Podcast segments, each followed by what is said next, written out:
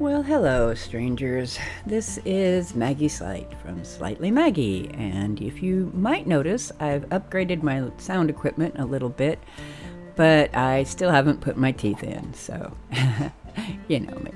I am who I am, and that's all that I am. But I'm here today to talk a little bit more about self advocacy. That's what I do here. Well, I spent the entire summer um, not being able to go out and perambulate around in trails the way I love to do, largely because I felt nervous. I was scared of being alone. I was scared of having my POTS symptoms be so bad that I would pass out in my chair if I was out and about.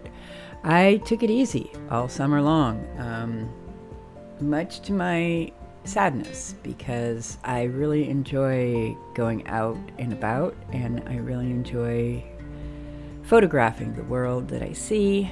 Um, and I feel like my body kept me in prison all summer long. And we're heading into the fall, and I'm not happy about that, I've got to say. Um, what I am happy about is that due to me connecting to Ehlers-Danlos support groups online, I was able to connect myself to a clinic called Prime Health Clinic, and it's actually tr- uh, uh, classified as a pediatric gastroenterologist's office.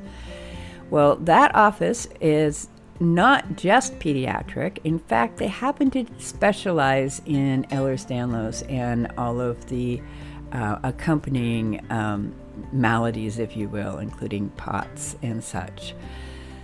So I'm hoping that I will be able to get treatment through them for my chronic dehydration and malnutrition issues that have been made very apparent to me.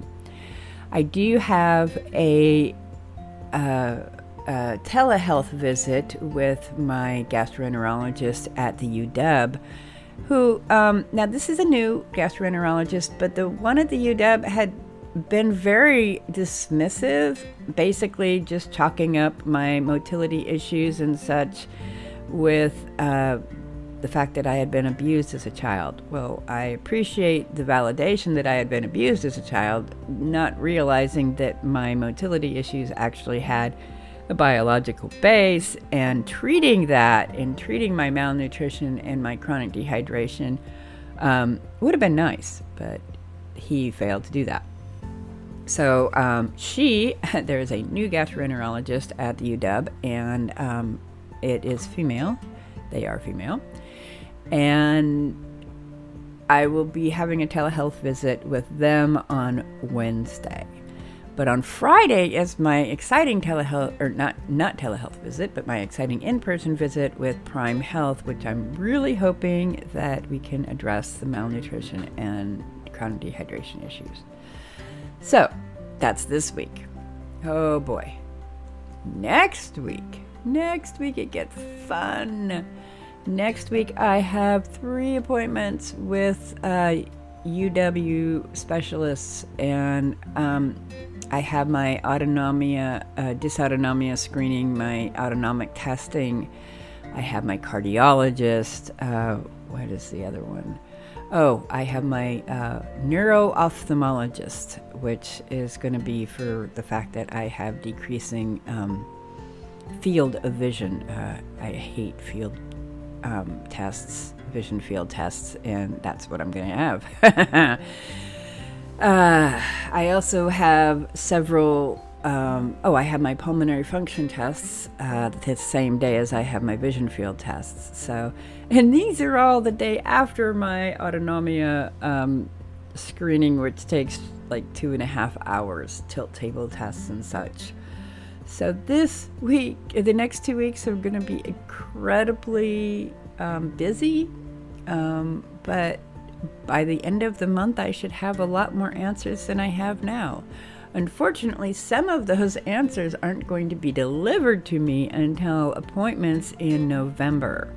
In November, I see my pulmonologist, and I will also see a neurologist who specializes in dysautonomia issues. So, yay, we're finally getting that treated in November.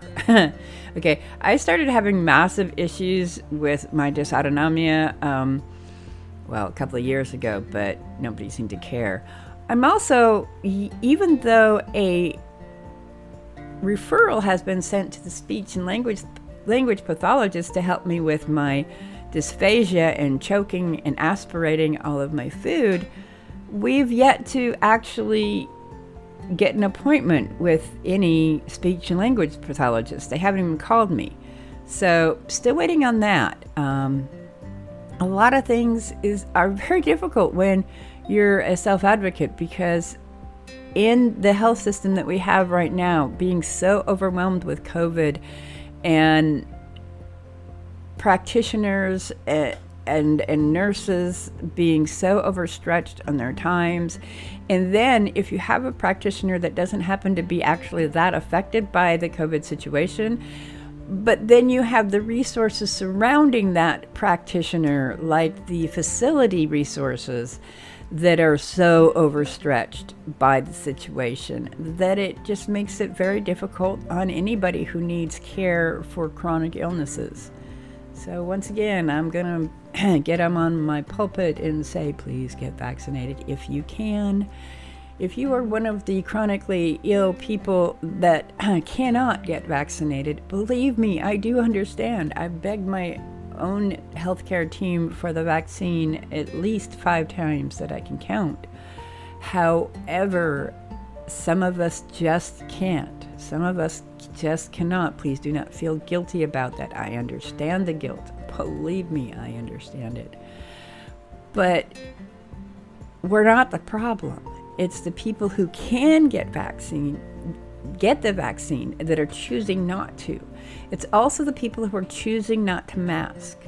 I know that most of my chronically ill friends and I are all masking, double masking, isolating, and even when we're tired of it. I mean, frankly, I'm starting to get really comfortable in my home. Thank you very much. Um, but I know that there are a lot of people that aren't loners like I am, that don't have 100% of their social their me- their social life in social media. That's that's my life. 100%.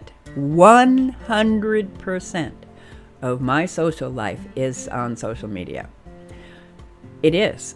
I don't have another social life outside of social media. It's just the way I've been.